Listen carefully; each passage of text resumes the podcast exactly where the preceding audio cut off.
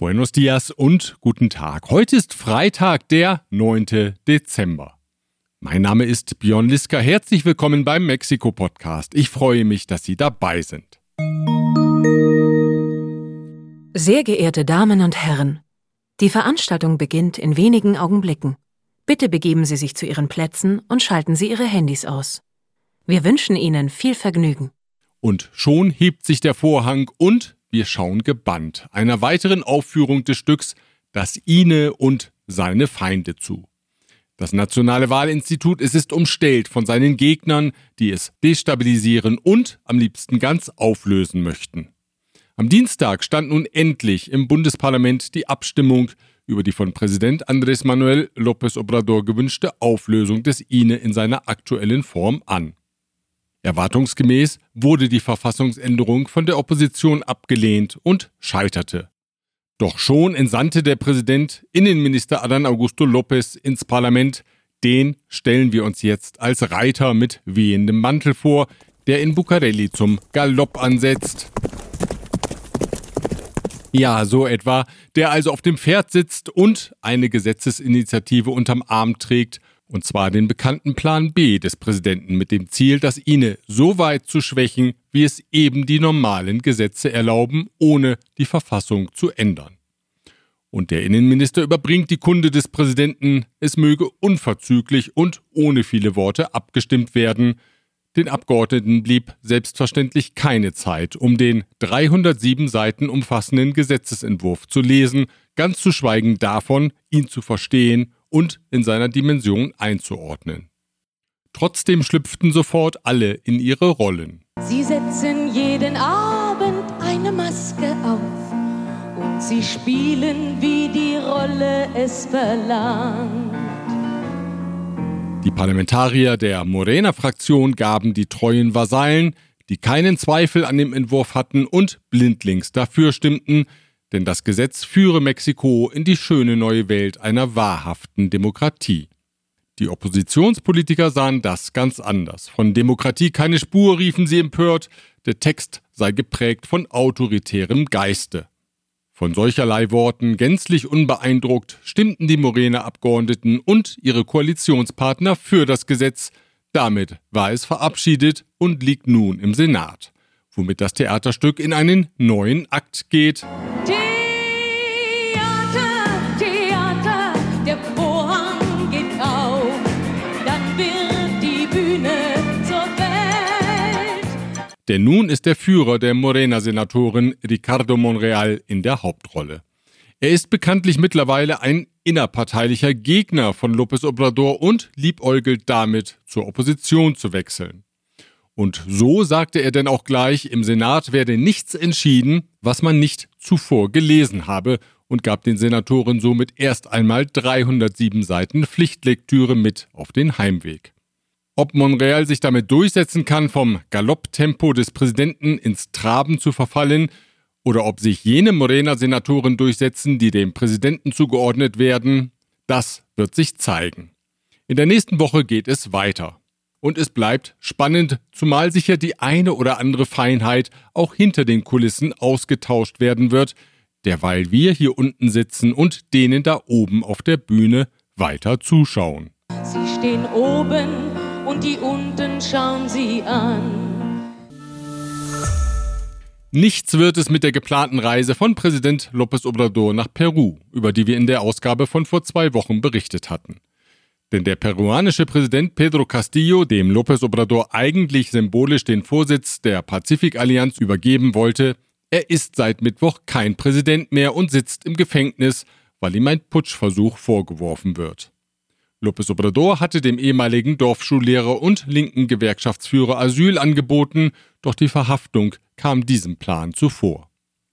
Für López Obrador ist die Sache klar. Er legte seine bekannte Schablone über das Geschehen und stellte fest: Sí, lamentamos mucho lo que sucedió, porque desde que ganó legal, legítimamente, Pedro Castillo, fue víctima de acoso, de confrontación, no aceptaron sus adversarios, sobre todo las élites económicas, políticas de ese país, el que él gobernara.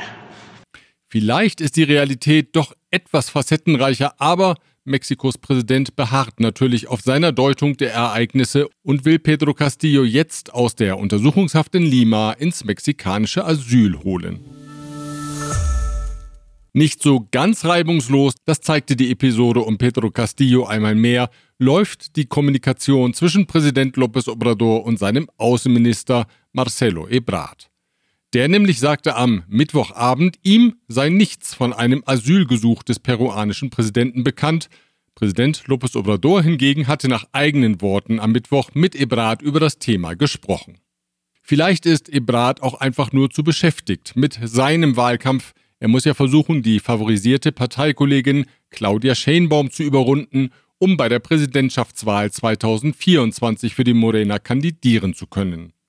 Am vergangenen Wochenende rief Ebrard dafür eine landesweite Unterstützerstruktur ins Leben. Seine Kampagne stellte er unter das unvergleichlich schöne Motto Continuidad con Cambio. Wer da an die gute alte PRI des 20. Jahrhunderts denkt, der liegt wohl nicht ganz falsch. Diese Ausgabe erreicht sie mit der freundlichen Unterstützung von Global Mobility Partners, Ihr Spezialist für Umzüge von und nach Deutschland. Emfra Industrial Equipment ist Ihr zuverlässiger Partner für die Beschaffung von Ersatz- und Verschleißteilen aus Europa in den Bereichen Elektrotechnik, Pneumatik und Hydraulik. Evonik, ein weltweit führendes Unternehmen der Spezialchemie. Chloemecom, Technologien für die Automatisierung und die Energieverteilung in der industriellen Anwendung. Kern Libers, der globale Technologieführer für hochkomplexe Teile und Baugruppen mit den Schwerpunkten Federn und Stanzteile. Die 36. Auflage der Feria Internacional de Libro, die unter ihrer Abkürzung FIL bekannt ist, ging am vergangenen Sonntag in Guadalajara zu Ende. Die Buchmesse zählte 800.000 Besucher, eine Marke, die wohl kaum eine andere Literaturmesse auf der Welt erreicht. Zum Vergleich, die Frankfurter Buchmesse, die global als wichtigster Branchentreff gilt, hatte vor 2 Monaten 180.000 Besucher, also knapp ein Viertel der iberoamerikanischen FIL. Auf der Messe waren 2417 Verlage aus 49 Ländern vertreten. Nach Angaben des Messeveranstalters kamen 775 Autoren zu der 9-tägigen Veranstaltung, die auch gastronomische Events sowie Theateraufführungen und Konzerte bot. Auf politische Unterstützung und öffentliche Gelder muss die Messe weitgehend verzichten. Der Messechef Raul Padilla liegt deswegen über Kreuz mit Jaliscos Gouverneur Enrique Alfaro und auch mit der Bundesregierung.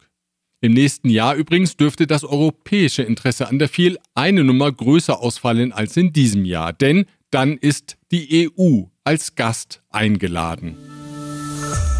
Die Arbeiter der zuckerproduzierenden Industrie haben ihren neuen Vertreter gewählt. Das wäre nichts Besonderes, wenn es in dem Sektor nicht die erste freie und geheime Wahl eines Gewerkschaftsbosses seit immerhin 40 Jahren wäre. Zur Wahl aufgerufen waren 23.000 Arbeiter, doch obwohl nach 4 Jahrzehnten die Begeisterung eigentlich hätte groß sein müssen, gingen nur 56% von ihnen an die Wahlurnen. Der neue Arbeiterboss Lorenzo Pale erklärte die geringe Beteiligung damit, dass die Arbeiter daran gewöhnt seien, per Handzeichen abzustimmen, da sei der Gang an die Wahlurne einfach ungewohnt. Diese Ausgabe erreicht sie auch mit der freundlichen Unterstützung der folgenden Unternehmen: ICUnet Group. Wir beraten, trainieren und begleiten Ihr Unternehmen und Ihre Assignees interkulturell weltweit. German Center Mexiko. Büros, Beratung und Netzwerke unter einem Dach. Rödel und Partner. Ihre maßgeschneiderte Wirtschaftskanzlei. Ascens Blue. Ihr deutschsprachiger Personalrecruiter in Mexiko. Von Wobesser y Sierra. Ihre Anwaltskanzlei mit einem spezialisierten German Desk. Wenn Sie möchten, dass Ihr Unternehmen ebenfalls in diesem Podcast genannt wird, dann kontaktieren Sie mich bitte. Die wöchentliche Erwähnung kostet 4.000 Pesos pro Monat. Das entspricht also 1.000 Pesos pro Ausgabe oder sogar nur 800 in den Monaten, in denen es 5 Freitage gibt. Ich freue mich auf weitere Unterstützer und ich denke, es gibt keine bessere Möglichkeit, die Ohren der deutschsprachigen Gemeinschaft in Mexiko zu erreichen.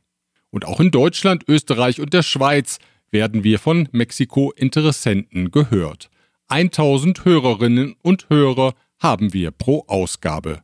Meine Kontaktdaten finden Sie auf mexikopodcast.info. Zu schweren gewalttätigen Ausschreitungen ist es im Bundesstaat Zacatecas gekommen. Am Sonntagabend gab es offenbar den Versuch einer Massenflucht aus dem Gefängnis in Cieneguillas, den Sicherheitskräfte aber verhindern konnten. Anschließend sorgten mutmaßliche Narcos für brennende Blockade auf mehreren Landstraßen. Präsident López Obrador, seit nunmehr 4 Jahren im Amt, gab wie üblich den Vorgängerregierungen die Schuld an der Gewalt. Es ist eine Situation complicada porque se dejó crecer durante mucho tiempo. Crecieron estas bandas y ahora estamos enfrentándonos y todavía son lodos de aquellos polvos. Das war geradezu poetisch. Der Staub der Vergangenheit ist der Schlamm der Gegenwart.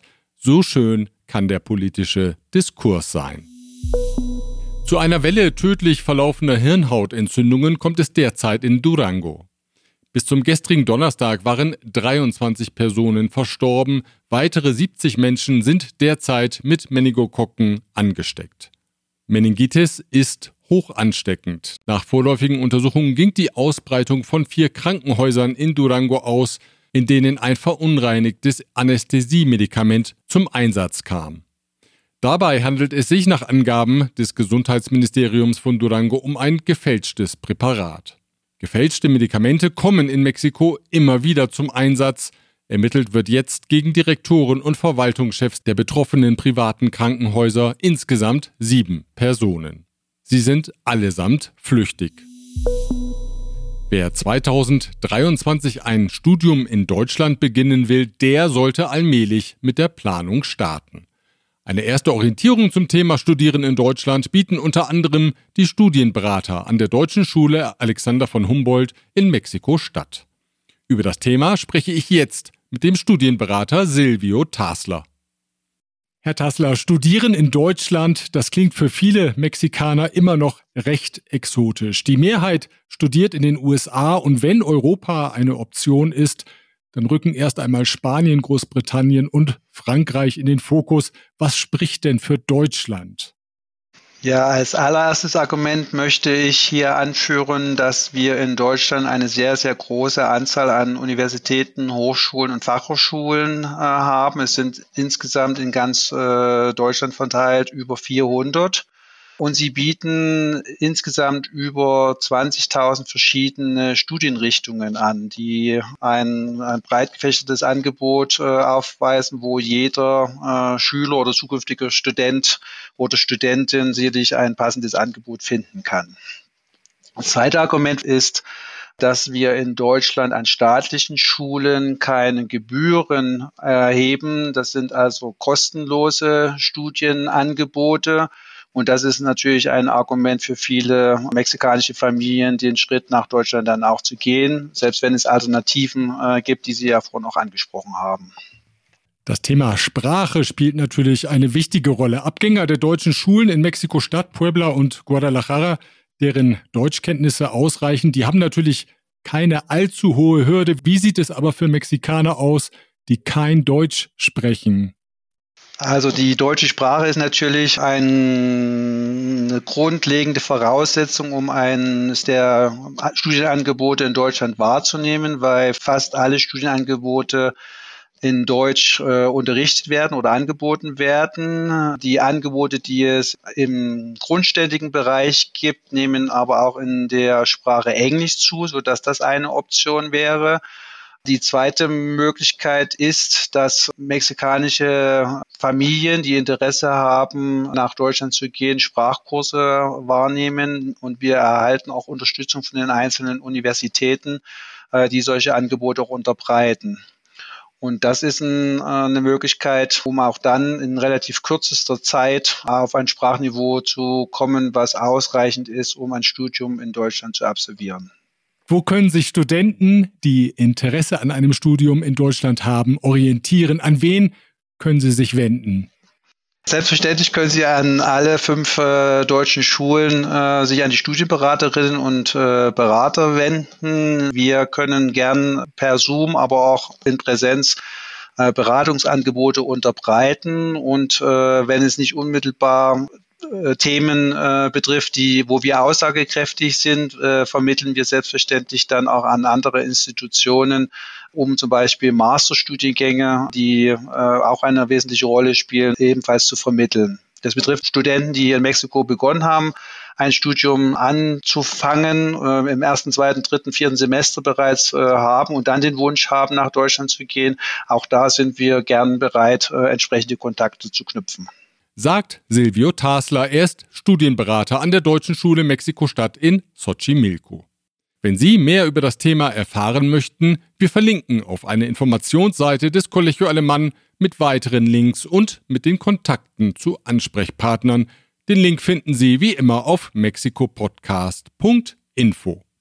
Damit verabschiede ich Sie ins Wochenende. Wir hören uns wieder am nächsten Freitag, wenn Sie mögen. Bis dahin.